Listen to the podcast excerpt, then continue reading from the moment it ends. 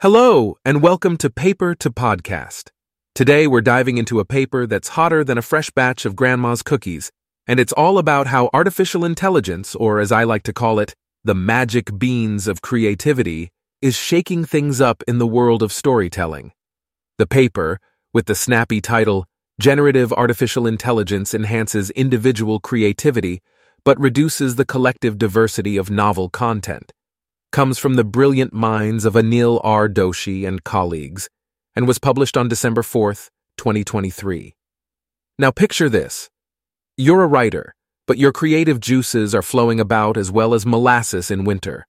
Then, along comes generative AI, a tool that's like your fairy godmother, except instead of turning pumpkins into carriages, it turns your bland sentences into captivating tales. According to Doshi and colleagues, this generative AI gizmo can sprinkle a 6.7% increase in novelty and a 6.4% bump in usefulness into your stories. But hold your unicorns. While your story might be the belle of the ball, if everyone uses generative AI, we might end up waltzing in a ballroom where all the stories are wearing the same dress, showing up to a 10.7% increase in similarity. But here's where it gets juicy.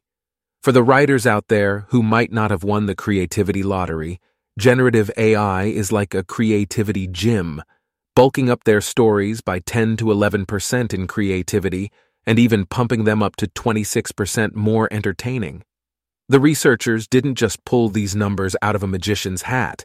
They conducted a two phase online experiment with participants writing stories fit for a teenage soap opera.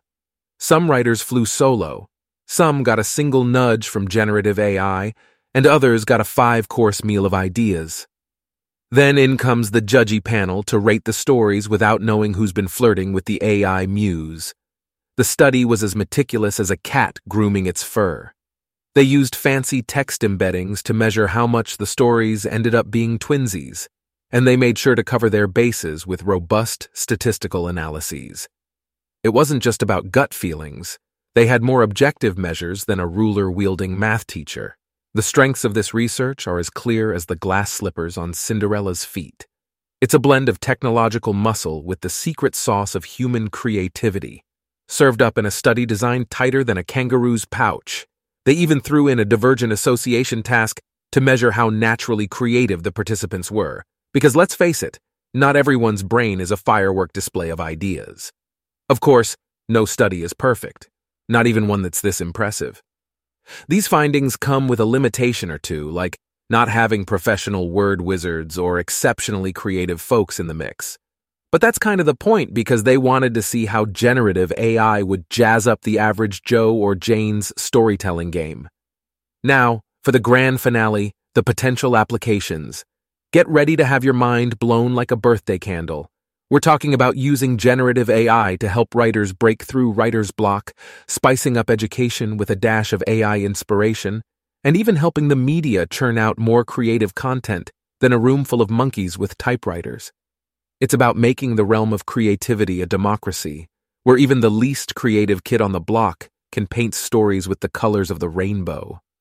So, whether you're a writer with dreams bigger than your vocabulary, or a policymaker wondering how to navigate this brave new world of AI assisted art.